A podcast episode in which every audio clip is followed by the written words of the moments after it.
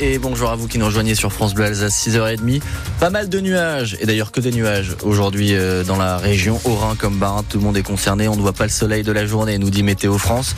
Températures qui au réveil sont donc assez basses. 2 degrés à Sépois, nous écrit Marilyn. 3 petits degrés à Youngols chez Yves. Pas plus de 6 ce matin et jusqu'à 13 à Saint-Louis cet après-midi. 12 pour Strasbourg et Célestat. Point complet dans 5 bonnes minutes. Là, c'est l'actualité avec vous, Louise Buyens. Le lobbying pour une sortie de l'Alsace du Grand Est une conférence de presse est prévue aujourd'hui euh, à la Maison de l'Alsace à Paris. Le dossier a beau euh, ne pas beaucoup avancer. Le président de la collectivité européenne d'Alsace, Frédéric Bierry, euh, promet qu'on sera fixé cette année et il lance une nouvelle fois un appel à Emmanuel Macron.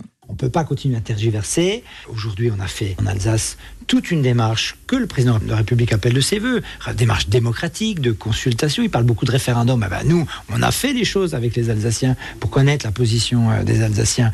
Euh, on a rassemblé deux départements. C'est un fait exceptionnel sur le territoire national. Donc, nous, on a fait nos preuves.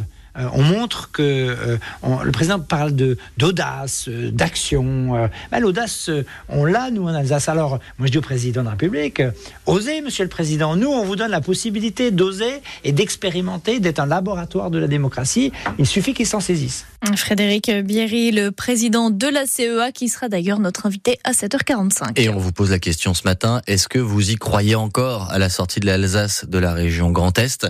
Vous nous appelez, vous nous donnez votre avis ce matin 03 88 25 15 15. Face à la pression mise par les agriculteurs et à trois jours de l'ouverture du salon de l'agriculture, le gouvernement va faire une nouvelle série d'annonces ce matin à 9h. Le Premier ministre Gabriel Attal doit notamment parler simplification, stockage de l'eau ou bien l'inscription de la souveraineté alimentaire dans la loi. À Geispolsheim, la mobilisation des enseignants continue avec une nouvelle journée collège mort pour dénoncer les groupes de niveau et le manque de moyens. Les violences intrafamiliales, toujours trop nombreuses en Alsace. Plus 3% cette année, d'après les gendarmes du Barin qui ont dû recruter une intervenante sociale supplémentaire. Leur rôle est d'accompagner les victimes et elles sont devenues euh, incontournables, estime le général Judvino, euh, commandant du groupement de gendarmerie départementale du Barin. Ah mais c'est indispensable, on ne saurait plus faire sans. C'est vraiment... Euh, euh, un rouage essentiel dans la prise en compte de la victime, puisque aujourd'hui l'action de la gendarmerie est tournée vers la victime. Donc euh, comment on la reçoit, comment on écoute sa parole, comment on la traite, comment on répond à son besoin.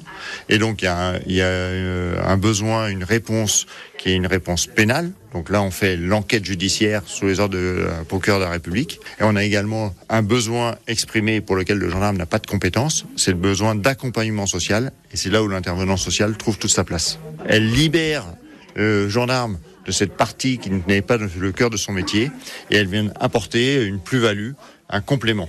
Et ces intervenantes sociales sont de plus en plus sollicitées. Leurs interventions ont bondi de 8% en un an. Le Mulhouse Olympique Natation de plus en plus isolé. On vous en parlait hier. Le club a de grosses difficultés financières et la M2A l'accuse d'occuper sans autorisation une piscine publique, faute d'avoir payé et fourni les documents nécessaires. On vous explique dans le prochain journal à 7 heures. Bonne nouvelle et soulagement si vous devez prendre le train ce week-end. La grève des aiguilleurs sera très limitée.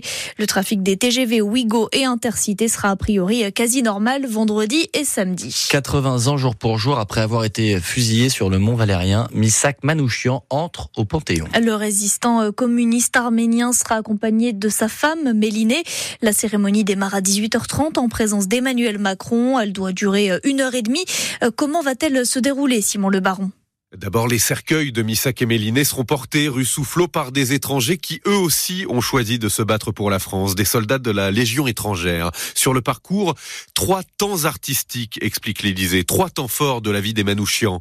Le génocide arménien qui les fit orphelins, le choix de la France et du communisme, et la résistance. Ils entreront ensuite dans le Panthéon, suivis grâce à une mise en scène présentée comme innovante par leurs compagnons juifs, polonais, hongrois, italiens, espagnols, dont les noms seront gravés sur une plaque. Patrick Bruel, qui a rendu hommage en chanson à Manouchian en 2022, lira la lettre écrite par Missa Caméliné juste avant sa mort. Arthur Teboul du groupe Feu Chatterton interprétera l'affiche rouge, le poème d'Aragon inspiré de cette lettre et mis en musique par Léo Ferré. Ils étaient 23 quand les fusils fleurirent Emmanuel Macron prononcera son discours, puis Missak et Méliné rejoindront le caveau numéro 13 en face de Joséphine Baker, qui elle non plus n'était pas née française. 23 étrangers et nos frères pourtant.